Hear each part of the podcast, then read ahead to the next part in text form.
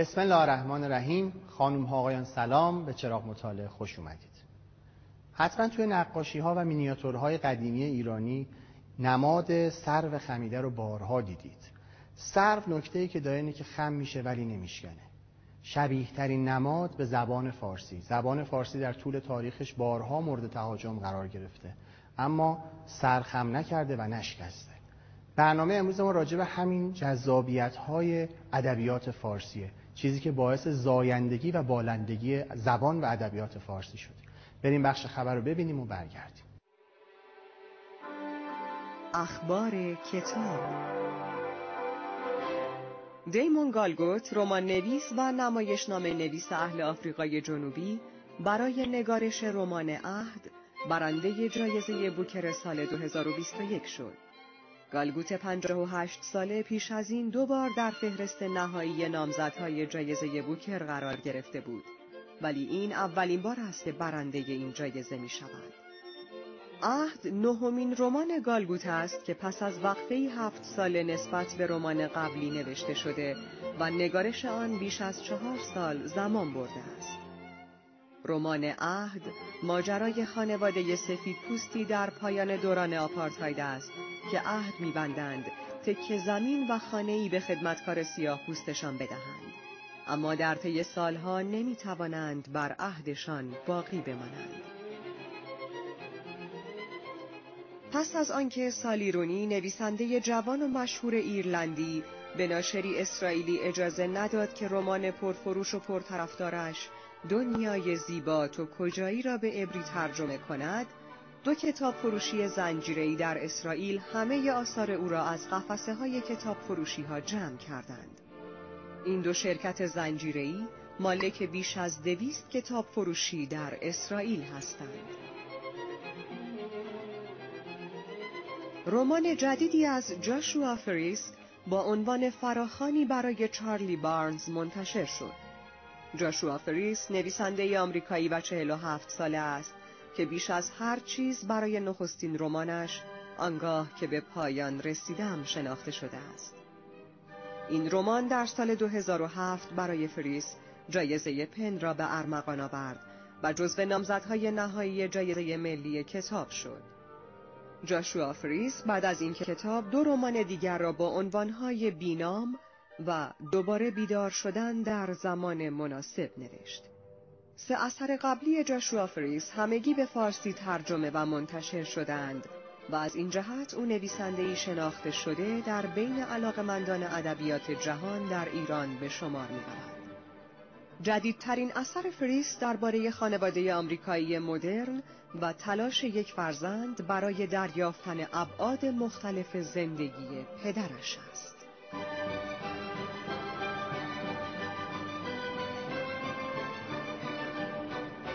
نقد کردن آدابی داره معمولا توی مسائل حوزه روش پژوهش ما مسائلی رو مطرح می‌کنیم که چجوری یک کتابی رو بخونیم نقدش کنیم و بررسیش کنیم در حوزه ادبیات هم همینطور با ما پدیده به اسم نقد ادبی مواجه هستیم که ما میگه چجوری اشعار، کتابها و حتی قصه های ادبیات فارسی رو بخونیم. احسان زیورالم در این بخش در مورد مسئله نقد ادبی و اینکه چگونه اونها رو بخونیم برای ما حرف زده. بریم و ببینیم و برگردیم.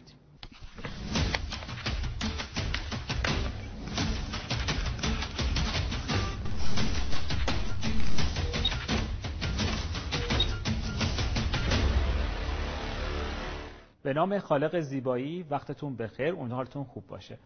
شاید تو زندگیتون بارها شنیده باشین که میگن فلانی منتقده. بعد دیگه چی رو نقد می‌کنه؟ میگن مثلا داستان نقد می‌کنه فیلم نقد می‌کنه کتاب نقد می‌کنه و به خودتون میگی خب به چه دردی می‌خوره که این کارو می‌کنه. شاید در وهله اول به نظر برسه خیلی کار احمقانه باشه که شما به یک فیلمی رو ببینید بعد دمدش بنویسید. مثلا بگید مثلا این فیلم فلان هست و بلان هست و بعدم که خب هیچ خب این چه کاریه؟ یه نفر فیلمو ساخته دیگه. ولی واقعیت این است که منتقد که حالا من می‌خوام بیشتر در مورد منتقدهای ادبی صحبت بکنم وظیفه بسیار خطیر رو بر عهده دارن وظیفه‌ای که خود هنرمندا به تنهایی از پسش بر نمیاد یکی از کارهای مهمی که اونها می‌کنن که تاریخ رو رقم می‌زنن. برای مثال میگم شما اگه کتاب بوته بر بوته قاسم هاشمی نژاد رو بخونید که بعدها خودش یکی از مهمترین رمان نویسای ایران شد با کتاب معروف فیل در تاریکی. و البته دو کتاب خیلی جذاب اسم کتاب ایوب و خیرالنسا ایشون در این کتاب مجموعی از نقدهای ادبی خودش رو بر مهمترین رمان‌ها و نمایشنامه هایی که همسن من بوده توی روزنامه های مختلف می نوشته نگاشته. و وقتی که می‌خونید می‌فهمید که برای مثال در دهه چهل چه اتفاقاتی در تاریخ ایران رخ داده که فلان داستان نوشته شده. یا فلان نمایشنامه نویس برای نوشتن سراغ فلان موضوع رفته. قاسم هاشمی نژاد به ما کمک می‌کنه که فهم درستی از تاریخ ادبیات داشته باشیم. آن هم با نقد ادبی که کرده. ولی خب همش به این نمیشه. یعنی مثلا مسئله تاریخ نیست. یه وقتی مسئله محتوام هست. مثلا یک آقای هست مثل مارتین پوکنر استاد دانشگاه هاروارد هست. همسنای من هست. خیلی آدم جذابی هست. یک کتاب خیلی باحال نوشته به اسم جهان مکتوب که این کتاب اخیرا ترجمه شده و چاپ هم شده. خب آقای پوکنر یکم رومانتیک هست و یک سری رمان دوست داشته بلند شده رفته در محل وقوع همون رمان ها برای مثال میگم مثلا کتاب ایلیاد رو خیلی دوست داشته بلند شده رفته غرب ترکیه در منطقه‌ای که خب ما بهش میگیم در داستان تروا و الان بهایی از بخشای کشور ترکیه هست. و رفته اونجا کشف کنه که چرا مثلا هومر به این فکر افتاده که باید ایلیاد رو بنویسه. کتاب حول مسئله قدرت میگذره و شما وقتی که این کتاب رو می‌خونید متوجه میشید که چگونه جغرافیا، چگونه زبان و فرهنگ یک منطقه می‌تونه ادبیات رو با قدرت پیوند بده. نصر کتاب بسیار ساده و جذاب و به بیشتر شبیه یک سفرنامه هم هست. یعنی خود اون نقد تبدیل شده به یک اثر ادبی جدید. اما یک چیزی که این وسط پیش میاد وقتی شما این کتابا رو می‌خونید اینه که چجوری می‌تونم خودم منتقد بشم؟ مثلا گاردتون باز میشه. دلتون می‌خواد وقتی برای مثال یک رومانی رو می‌خونید در موردش بنویسید و این نوشته شما خیلی نوشته جذاب و خوبی باشه. حداقل وقتی مثلا دوستتون می‌خونه بگه که دمت گرم بابا چقدر مثلا رفتی روش مثلا مداقه کردی فکر کردی رسیدی به یه همچین چیزی. کتاب تو این حوزه خیلی زیاده. یعنی شما اگه بخوایم وارد حوزه نقد نویسی بشید یک عالمه کتاب هست که می‌تونید ازش بهره برید مثلا کتاب آقای چارلز برسلر هست که خب خیلی کتاب معروفیه. سالهای سال کتاب درسی هست. و کتاب آقای تامسون هست که جذابیت خودش رو هم داره. ولی اینا این کتاب کم سخته. فهمیدنش نیاز مثلا به چند ترم دانشگاه رفتن داره. عموما ما دوست داریم یه کپسولی داشته باشیم سریع مصرفش کنیم و بگیم که اوه منم بلدم از این کارا بکنم. من به شما کتاب خانم مری کلیکس رو معرفی می‌کنم. یک استاد دانشگاه در امریکا و انگلستان هست که رشتهش ادبیات نبوده ولی عاشق ادبیات هست. از یک رشته دیگه وارد حوزه نقد شده. خانم کلیکس در این کتابش یک کار جذابی که می‌کنه شکل‌های مختلف نقد ادبی رو طبقه بندی می‌کنه. متاسفانه با در زبان فارسی کتاب‌های نقد ادبی به زبان ساده خیلی کم داریم و من شاید بتونم مهمترین آدمی رو که بهتون معرفی کنم در این حوزه آقای دکتر حسین پاینده باشه که خب چندین کتاب خیلی جذاب نوشته که مهمترینش گشودن رمان هست که برنده جایزه جلال هم شده.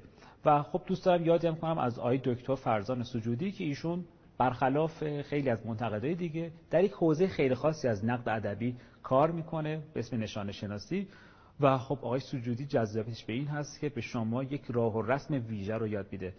به ساده ترین زبان به جذاب ترین شکل و خب جوری که فکر کنم تو کشور ما هم میل بهش زیاد باشه. اینکه با دیدن هر چیزی بتونیم اونو چگونه تفسیرش بکنیم. خب شما یه دفعه نگاه می‌کنید ببینید که چقدر جذابه باحاله بریم جلوتر. از این می‌خوام بیشتر بدونم. می‌خوام که تخصصی تر بهش فکر بکنم. من به شما می‌خوام یک کتابی رو معرفی کنم که نشون میده که یک منتقد یا گروهی از منتقدان هم می‌تونن کنار هم دیگه قرار بگیرن و یک اثر خلق کنن. اسم کتابی که من مد نظرم هست هملت مونالیزای ادبیات هست. چند استاد دانشگاه در امریکا و انگلستان که همه مجهز به زبان انگلیسی بودن اومدن روی شخصیت هملت و نمایشنامه شکسپیر تمرکز کردن و نگاهشون رو از زوایای مختلف بهش نوشتن. و شده محصولش کتابی که همین الان جز کتابهای خیلی محبوب در بازار حوزه نقد ادبی هست. ولی خب این بیشتر چیزی که من دارم میگم در مورد ادبیات غربه شاید دلتون بخواد در مورد ادبیات خود کشورمون هم این چیزی بدونید. به حال بخش مهمی از ادبیات ایران شعر و شاعری هست. خیلی شاید دوست داشته باشید مثلا حافظ چی میگه سعدی چی میگه فردوسی چه جوری بوده؟ مرحوم ملک و شعرهای بهار یکی از مهمترین کارهایی که انجام داده و خب متاسفانه در کتاب درسیمون ازش خیلی یاد نمیشه کتاب سبک شناسی است کتاب سجلی عظیم هست که به سبک کلاسیک نقد البته. چون به حال مال یک دوره‌ای بوده که نقد ایرانی هنوز خیلی با نقدهای عجیب و غریب غربی آشنا نشده.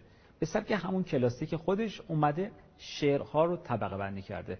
به شما میگه که هر سبکی در هر شاعری چگونه داره عمل می‌کنه. خاصیتش چگونه است؟ بهتون میگه که اگه می‌خواین یک شعری از حافظ بخونید اگه دیدید مثلا وزنش فلان هست این وزنه به چه دردی می‌خوره؟ اصلا چرا حافظ رفته تو این وزن؟ اگه مثلا فردوسی در یک وزنی داره شعر میگه چرا این وزن انتخاب کرده؟ چون رجز خوندن مثلا با مدیحه کاملا متفاوت هست. این هم راهی هست برای دریافت در واقع شعر کلاسیک فارسی. هرچند که ما در حوزه شعر مدرن هم کتاب معروف آقای آریانپور از سباتانی ما رو هم داریم که اونم کتاب خیلی مفصلی هست که بعدها افراد مختلفی سعی کردن ادامه این کتاب رو هم بنویسن. اونجا هم آقای آریانپور تلاش کرده که به انهای مختلف به این شعرها نزدیک بشه. حتی برخی جاها به متون غیر شعری هم رجوع کرده. اما خب یک وسیله هست برای شناخت بهتر تاریخ ادبیات ایران. امیدوارم دقایق سپری شده برای شما مفید بوده باشه. وقتتون بخیر.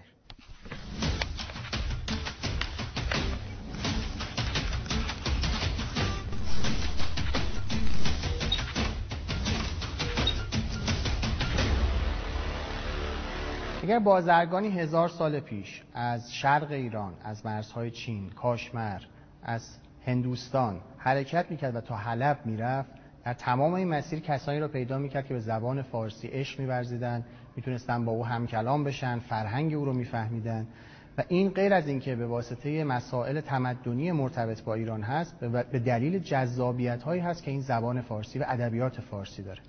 گفتگوی امروز ما راجع به جاذبه های جهانی ادبیات فارسی هست و مهمان عزیزی داریم جناب آقای دکتر حسین علی قبادی. آقای دکتر خیلی خوش آمدید.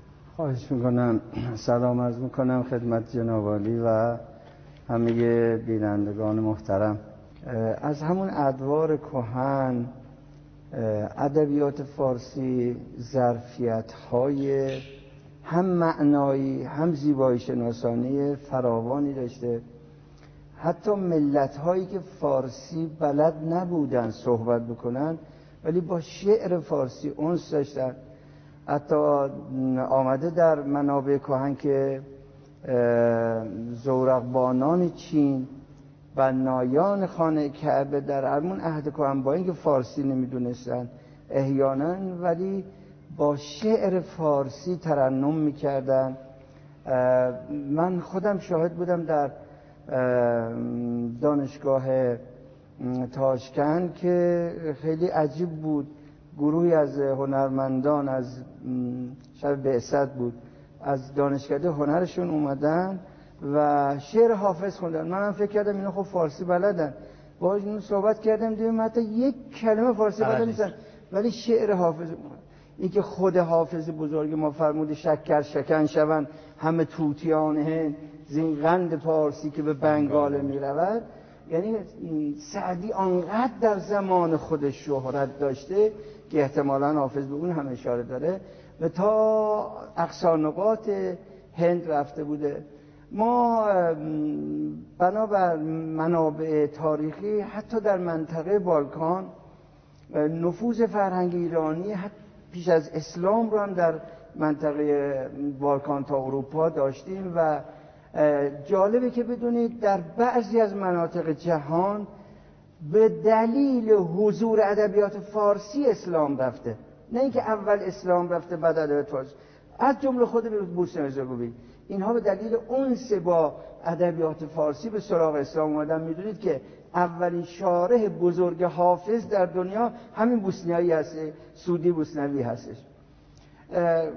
امروزه هم همینه با اینکه ما به دنیای مدرنیستی رسیدیم به دنیای پست مدرن رسیدیم ولی جاذبه جهانی ادبیات فارسی روز به روز رو به فوزونیه شما می‌دونید که گوته آلمانی چی گفت؟ گفت که من اگر بتوانم مانند حافظ باشم آرزوی محالی کردم. بله. و تا روزگار ما آخرین نسل آلمان شیبل امثال همون دیدید که چقدر شیفته زبان فارسی شدن و از طریق زبان فارسی به عرفان اسلامی راه پیدا کردن و معارف اسلامی راه پیدا کردن. یعنی زبان فارسی یکی از جاذبه های بسیار طبیعی و هنریش اینه که راهگشای ورود و نفوذ و گسترش فرهنگ اسلامی هم حالا این جذابیت از کجا میاد؟ از معناست از صورت از فرم؟ بیشترین چیزی که در این ادبیات جذابیت ایجاد می‌کنه چیه؟ بسیار سوال مهمیه شاید یکی از امتیازهای منحصر به فرد ادبیات فارسی این هست که در نظام زیبایی شناسی ادبیات فارسی ما صورت و معنا لفظ و محتوا به یگانگی می‌رسند. و این یک امتیاز بسیار بزرگه تمام کوشش جرجانی هم همین بوده که ثابت بکنه منطق زیبایی شناسی قرآن پیوند لفظ و محتواست. و این پیوند وارد زبان فارسی شده. حتی ما وقتی بعضی غزلهای حافظ رو مطالعه می‌کنیم می‌بینیم که یک دوری داره که اصطلاحا ما اونو میگیم غزلهای دوری. و در به دور یک دایره معنایی میچرخه. درست مثل سوره و شمس و سوها درست مثل سوره الاعلا که می‌بینیم این منطق زیبایی شناسی وحدتگرا و مرکزگرای قرآنی در ادب فارسی راه پیدا کرده و اوجش ما در حافظ می‌بینیم به عالی ترین وقت که این پیوند لفظ و در واقع محتوا معنایی که فرمودین و مثالی ازش خاطرتون هست. این اول یه بیتی از صاحب تبریزی بخونم. میفرماد که لفظ و معنا را به تیغ از یکدیگر نتوان برید. کیست تا جانان و جان کند از هم جدا. اتحاد لفظ و معنا اگرچه بیشتر در بیش از پنجاه و پنج غزل حافظ در اوج نموده خودش هست ولی باز ما در غزلیات شمس در بخش های از مصنوی در بسیاری از بخش های آثار عطار سعدی سعدی در می‌بینیم در حتی در بعضی از معاصران. من اجازه می‌خوام بخش های از غزلیات شمس رو بخونم اینجا. میفرماید ای دوست شکر بهتر یا آنکه شکر سازد؟ خوبی قمر بهتر یا آنکه قمر سازد؟ ای باغ توی خوشتر یا گلشن گل در تو؟ یا آنکه برارد گل صد نرگس تر سازد؟ میشه اینجا لفظ و معنا رو جدا کرد؟ این وقتی لفظ و معنا با هم عجین میشن خواننده رو و مخاطب رو از اینکه اسیر لفظ بشه یا اسیر معنا بشه برحضر میداره. مجذوبش می‌کنه مشعوفش می‌کنه و غرق در هنر و زیبایی شناسی شعر می‌کنه. یا در جای دیگه می‌خونیم که پیش از آن کن در جهان باغ می و انگور بود از شراب لایزالی جان ما مخمور بود. ما به بغداد جهان جان علن حق می زدیم پیش از این کین داروگیر و نکته منصور بود. یا دهان ما بگیر ای ساقی ورنی فاش شد آنچه در هفتان زمین چون گنج ها گنجور بود. اصلا اجازه به خواننده نمیده که فکر کنه لفظی گفتم دنبال معنی چیه. اینقدر اینها در واقع رقت زجاجه و رقت الخمر رو با هم عجین شدن که امکان جدایی نیست. فکر می‌کنم که یکی از مهمترین دلیل جاذبه های ادبیات فارسی برای جهانیان همین باشه که نه فرم اسیر فرمالیستیه دیدگاه اسیر فرمالیستیه نه دید... اسیر دیدگاه معناگرایی هست. واقعا ورای این پیش به همین دلیل ادبیات فارسی همیشه پیشتازی خودشو حتی در دوران مدرن حفظ کرده. در سال 2001 ترجمه غزلیات شمس تبریزی در آمریکای شمالی از حیث چاپ مقام اول پیدا کرد. و در سال 2006 ترجمه بخش های از مصنوی از رئیس چاپ مقام ششم پیدا کرده. اونجا که دیگه اصلا در لفظ دیگه همین. روزگار ما در همین روزگار ما. اونجا دیگه کامل معناه چون لفظش دیگه ترجمه شده دیگه. باشه. اینها یه دریافت هایی دارن برمیگرده. همین که یه هم جنبه سورئالیستی داره چون ماورای واقعیته و هم جنبه های اعجاب آوری داره که اینا رو تسلیم می‌کنه که بیان اینقدر توجه کنن. آقای دکتر من چون خواننده در واقع مخاطبین این برنامه همه اهل کتابن. من می‌دونم که شما یه عمر طولانی رو صرف در واقع همین مسئله کردیم و حاصلش یک کتاب شده. راجب اون یک توضیح ما میدین؟ بله من حدود 11 سال توفیق داشتم درباره جاذبه های جهانی ادبیات فارسی کار بکنم. حاصلش جلد اول کتابی به نام جان جهان که الان به چاپ چهارم رسیده. جزو منابع درسی بسیار از دانشگاه هم هست. بعد در واقع محتوای اصلیش همین جاذبه بله جاذبه های بله ادبیات اون فارسی. جاذبه های جهانی ادبیات فارسی با برشمردن نیازهای انسان امروز. یعنی بر مبنای چالش هایی که جهان امروز هست. نیازها. فرض کنید بحران از خود بیگانگی که در واقع این خیشتن شناسی عارفانه که در ادبیات فارسی هست فوق العاده پرجاذبه کرده ادبیات فارسی رو برای جهانیان امروز که این خیشتن انسان چی؟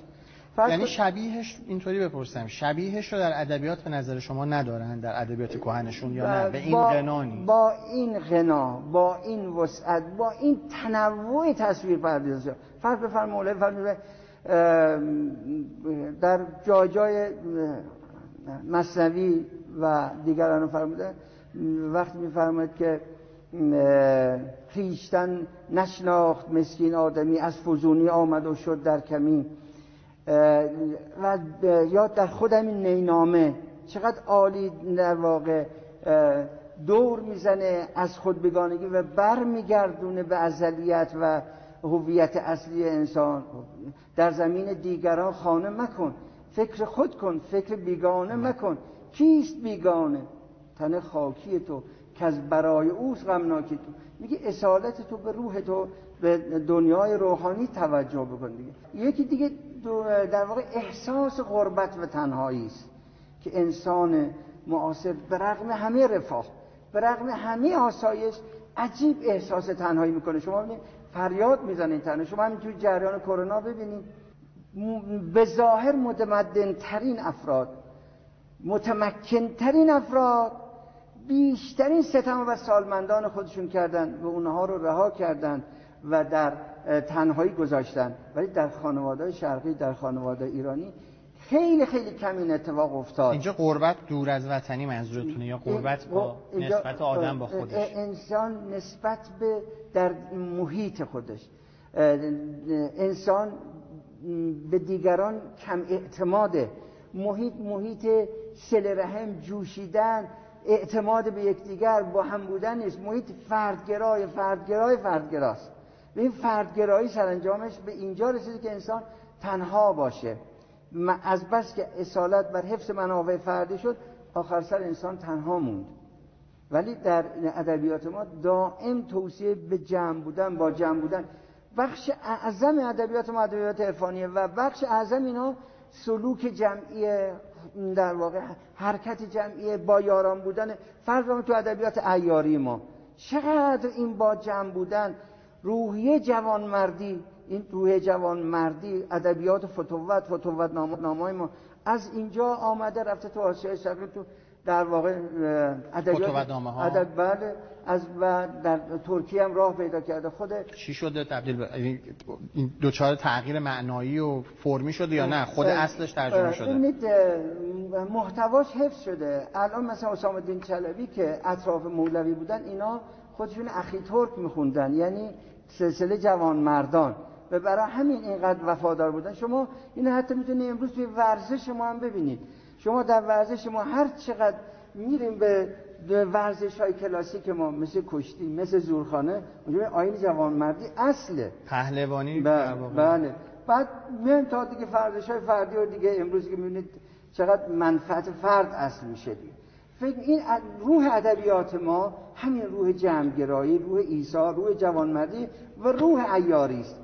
این ایاری ایران خیلی فرق می‌کنه با رومنس های بعد که اروپایی اومده و از این رابین هود و انواع کاملا متفاوته. می‌بینیم که اینجا آین فتو و جوانمردی وفاداری عهد پیمان خیلی خیلی مهمه. خب اینو ما در ادبیات حالا شما به عنوان پژوهشگر این حوزه در ادبیات غیر از ایرانی ما نمی‌بینید ببینید من بازم این سوال می‌پرسم چون مهمه. کار خوبه من چون هم ادبیات تطبیقی ایران یونان هماسای ایران یونان کار کردم هم هماسای دیگر و کارم هم در اصول و هماسه هست. ببینید من منکر نیستم که در ادبیات دیگر ملل وجود داره ولی ابدا اینو محققانه میگم. به اندازه ادبیات ما این بسامت نداره. شما مثلا شاهنامه رو مقایسه بکنید با ایلیاد و دیسه شما نظام قهرمانی هدف قهرمانی هدف پیکارها رو در اونجا می‌بینید. هدف خیلی خیلی متنزله و بر سر یک موضوع مشخصی که تصرف یک زن در رفت آمد. ولی شما وقتی شاهنامه می‌خونید وقتی فردوسی میگه که چو با دانشی شد گشاد جهان به آهن چه داریم گیتی نهان؟ این حرف حرف باید روز در سازمان ملل بنویسن. میگه وقتی با منطق و دانش ما می‌توانیم جهان را به توسعه برسونیم چرا با جنگ و کشتار ویرانگری بکنیم؟ این هیچ جای دیگه در حماسه های دیگه نیست. با اینکه شاهنامه یک حماسه هست ولی اصالت در اون اخلاقه. یعنی حالا مثال خوبی زنید در همین ایلیاد ما و حالا اودیسه در هیچ کدوم از اینها این مسئله رو که آقا ما جنگ طلب نباشیم نداریم. ما فقط اینو می‌تونیم در شاهنامه ببینیم. وقتی شما ایلیاد و اودیسه رو می‌خونید از این ایلیاد و فاصله می‌گیرید چکاچک شمشیرها و صدای شکستن استخوانها و حجوم و خونریزی اصلا در ما رها نمی‌کنه. ولی وقتی شما می داستان کیخسرو رو می‌خونید می‌بینید این عین عرفانه. این با کیخسرو بزرگترین قهرمانه که قادر شد افراسیاب رو بکشه. رستم قادر نشد. با اینکه کیخسرو این قدرت داره ولی به محض اینکه به اقتدار کامل رسید قدرت رو رها می‌کنه رو به سوی خداپرستی میاره و میره عارفانه در برخ و گم میشه و نیایش کنم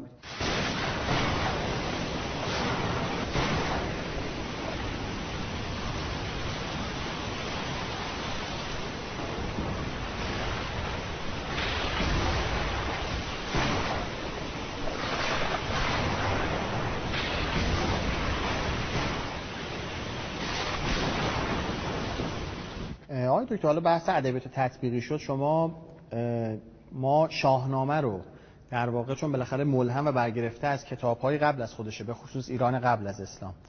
این این مفاهیم رو دوباره اونجا هم داریم می‌بینیم یا نه؟ این مفاهیم بعد از اسلام تغییری داشته یا قنایی پیدا کرده؟ البته خب به اندازه کافی به دست ما نرسیده ولی به هر حال به همون حدی که رسیده. بله بخش اولش که ادامه سال قبلی من یه جمله بگم پیوند بزنم. بله. ببینید بعد شاهنامه از معاخذ معینی بهره گرفته و سروده شده. اما ابتکار فردوسی نوآوری فردوسی شگردهای هنری فردوسی و آموخته فردوسی از معارف اسلامی بی تأثیر نبوده. خود فردوسی جای میگه که رستم یلی بود در سیستان. منش کردمش رستم دست. بالاخره فردوسی شاهکار آفرین بزرگ جهانیه. وقتی مثلا ما در شاهنامه می‌خونیم که برآمد ز ستان رست خیز زمین خفته را بانگ برزد که خیز. مگه می‌تونی این متأثر از قرآن نباشه؟ شما اینجا 6 تا ز دارید ازا زلزلت الارض زلزال 6 تا ز هم اونجا دارید بعد زمین خفته دارید در عین در واقع آیه قرآن برگردید واژارایی که در دخالت کرده فردوسی. ضمن وفاداری و امانتداری به منابع اصلی. وقتی مثلا شما گفتگوهای بین رستم و اسفندیار رو می‌خونید شاهکار گفتگوی جهانی. محاله که شما در هیچ ادبیات جهانی بینید منی که خودم عرض می‌کنم رو ایلیاد اودیسه کار کردم رو محاورات کار کردم. بسیاری از اسطوره های دنیا حماس های دنیا کار کردم دارم عرض می‌کنم.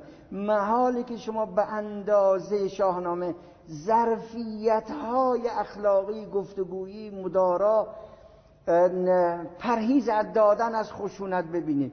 وقتی ایرانیان تورانیان با هم مسابقه میدن ایرانیان یک سر می‌برن.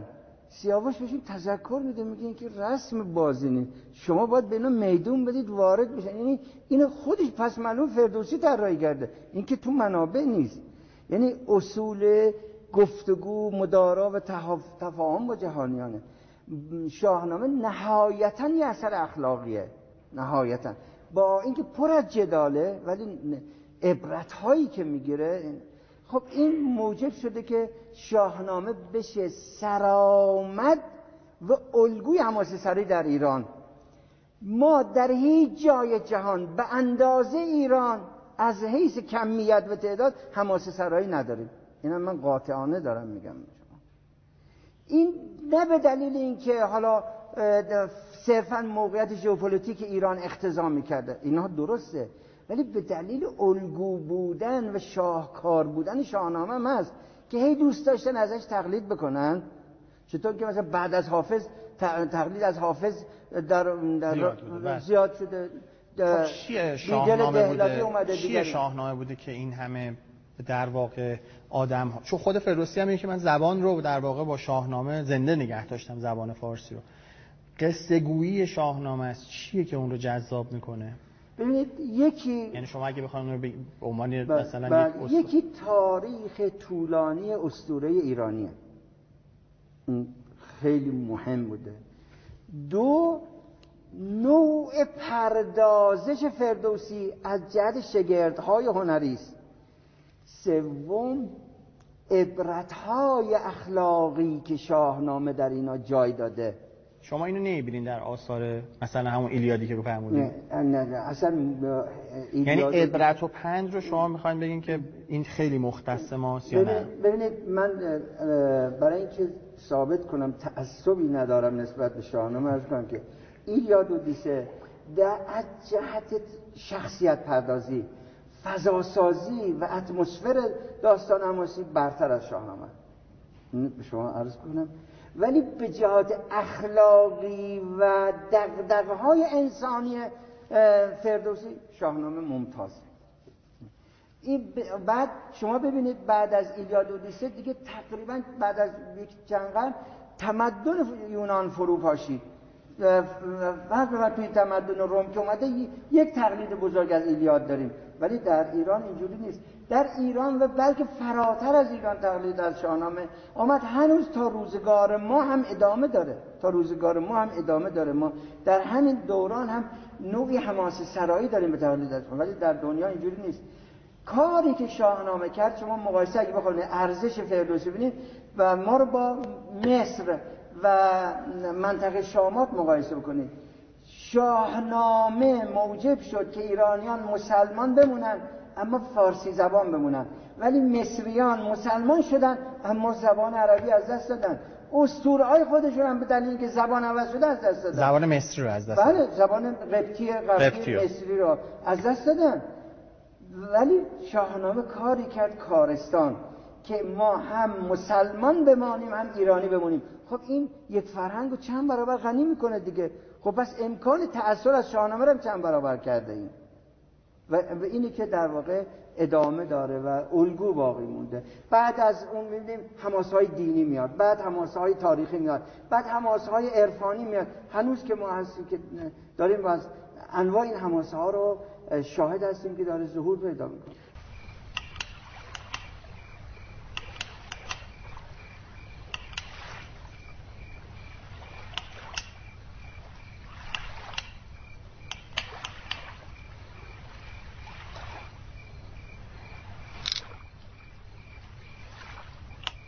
با عنوان جنبندی چون وقتمون روی پایانه اگر من درست فهمیده باشم شما میفرمایید که این معلفه های جذابیت ادبیات فارسی یکی در حوزه لفظ و معنا که حالا پیوند این هاست و بعد مسائلی مثل مسائل اخلاقی و عرفانی بوده.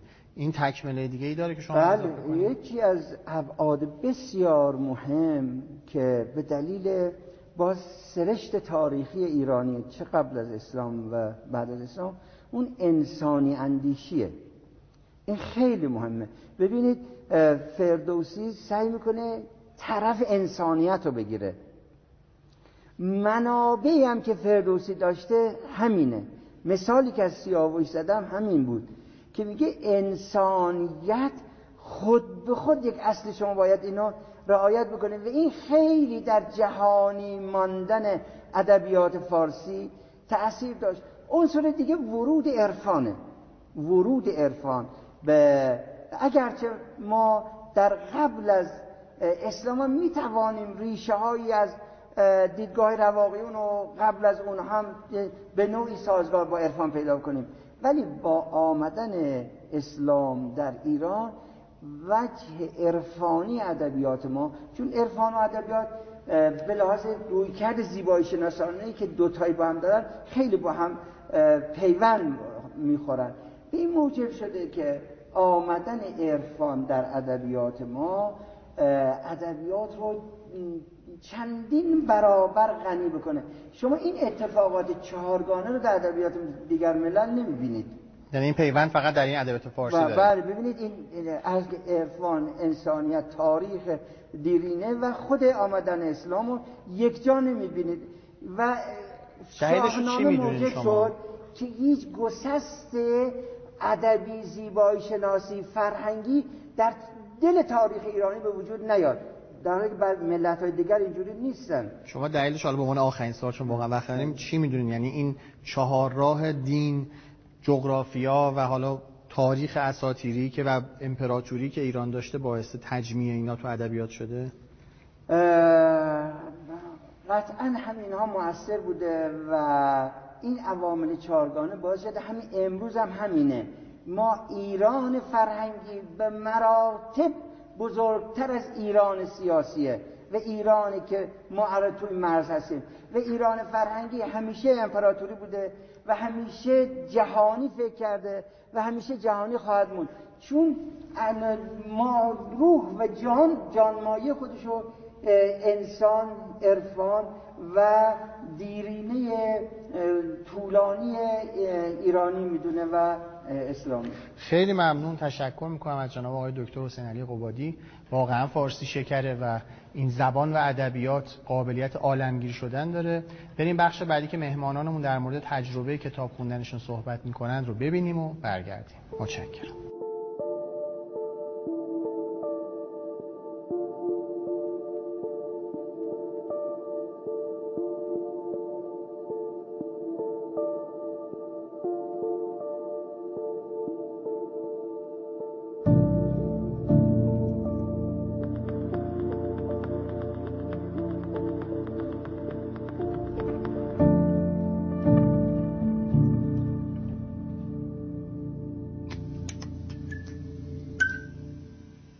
الله الرحمن الرحیم. من معصومه توکلی هستم کارشناس کتاب مروج کتابخانی و معلم کتابخانی. کتابی که می‌خوام اینجا براتون ازش بگم و از تجربه خودم در موقعی که خوندمش حرف بزنم کتاب چهار جلدی خانواده تیبو نوشته روژ مارتین دوگار نویسنده فرانسوی. کتابی که خیلی اسمش رو از همون نوجوانی شنیده بودم و دلم می‌خواست داشته باشمش. یک روزی در یکی از اون آخرین نمایشگاه کتاب های که در مجموعه نمایشگاهی بین‌المللی تهران برگزار می‌شد 15 سال پیش. جلوی قرفه ناشرش ایستاده بودم و به خودم بالا و پایین می‌کردم که آره ارزشش رو داره که 16 هزار تومن پول بالای این چهار جلد کتابه با جلد گالینگور بدم یا نه. بالاخره یکی از رمان‌های بزرگ جهانه اینجوری صاحبش میشم. و اونجا یک دوستی همراه من بود که کلی با هم چک و چونه زدیم و نهایتا قرار شد که 8000 تومن ایشون بذاره 8000 تومن من و کتاب رو شریکی بخریم. کتاب رو خریدیم و رفت تو کتابخونه ایشون و سه سال پیش ایشون بود تا وقتی که تصمیم مهاجرت گرفت و من گفتش که توکلی به کتابتو بردار ببر. من دیگه اون موقع 8 تومانی که دنگ خودش بود و از من نگرفت من با 8000 تومن صاحب خانواده تیبو شدم. اما چرا دلم می‌خواد که خوندن کتاب به شما پیشنهاد بدم؟ اگر اهل خوندن کتابای کلاسیک باشین خانواده تیبو یه گزینه خیلی خوبه برای شما به خاطر اینکه همه اون چیزایی که رمان های کلاسیک دارن رو داره و بلکه چیزهای بیشتر داره. همون دست و دلبازی و سخاوت و حوصله طولانی و بلندی که نویسنده های کلاسیک دارن رو نویسنده داشته و سر صبر برای ما گفته و تعریف کرده و تصویر ساخته. و مثل بقیه رمان های کلاسیک از همه مسائل بزرگ جهان توش حرف زده از عشق از رنج از فقدان از کنش از تغییر از صدای بلند برای ساختن دنیای بهتر از رابطه از رابطه. موضوع اصلی این کتاب شاید واقعا رابطه باشه. رابطه پدر و فرزندان رابطه برادرها با هم رابطه انسان با کسی که عاشقشه. کتاب خیلی بزرگی توش سیاست هست جنگ هست عشق هست تغییر هست تغییر جهان هست. و این نکته تمایزش با بقیه کلاسیکاست چون در عصری نوشته نشده که دیگه رمان کلاسیک نوشتن مد بوده. که وقتی که این کتاب نوشته شده حداقل 50 سال از مرگ تولستوی میگذشته شاید 70 80 سال از مشهورترین رمان‌های کلاسیکی که منتشر شدن گذشته بوده. اما همون حوصله که تولستوی و داستایفسکی و فلوبر توی شرح جزئیات تصویرسازی توصیف‌های طولانی که کمک می‌کنن شما تو اون صحنه خودتون رو حاضر ببینین. داشتن رو نویسنده داشته و بلکه بیشتر. چون نویسنده فرصت داشته که حرفهایی رو بزنه که دیگه از ذهن کلاسیکا خارج نمی‌شده نویسنده دو قرن رو توصیف کرده برای ما. ژاک و آنتوان تیبو بچه های پیچ قرنن.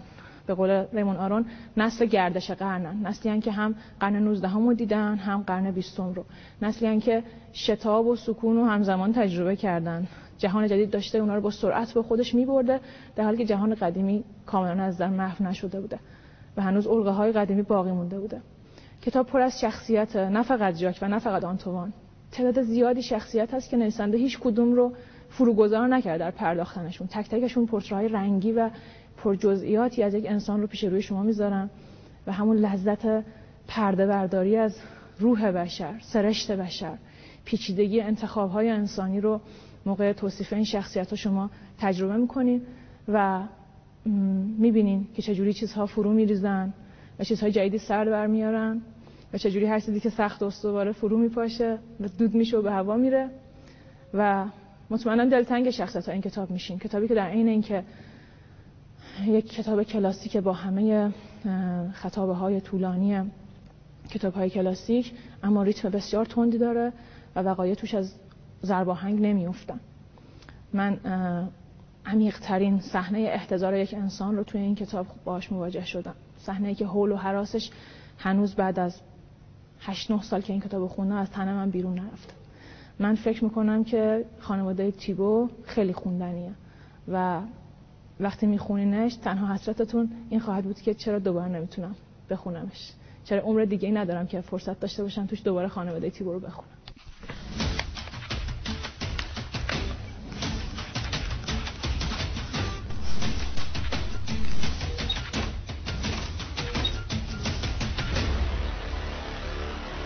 گویند کسی بود که دعوی جوانمردی کرد. گروهی از جوانمردان به زیارت او آمدند. این مرد گفت ای غلام سفره بیاور. نیاورد. دو سه بار گفت نیاورد. این مردمان در یکدیگر می نگریستند گفتند جوانمردی نبود. خدمت فرمودن به کسی که چندین بار تقاضای سفره باید کرد. غلام گفت مورچه اندر سفره شده بود و از جوانمردی نبود. سفره پیش جوانمردان آوردن که بران مورچه باشد. ایستادم تا ایشان خود بشدند و سفره بیاوردند. همه گفتند یا غلام باریک آوردی چون تویی باید که خدمت جوانمردان کند. متنی که خوندم از رساله قشیریه بود. به تصحیح دکتر بدی و زمان فروزانفر. امیدوارم بخونید و لذت ببرید. ممنونم. شبتون خوش.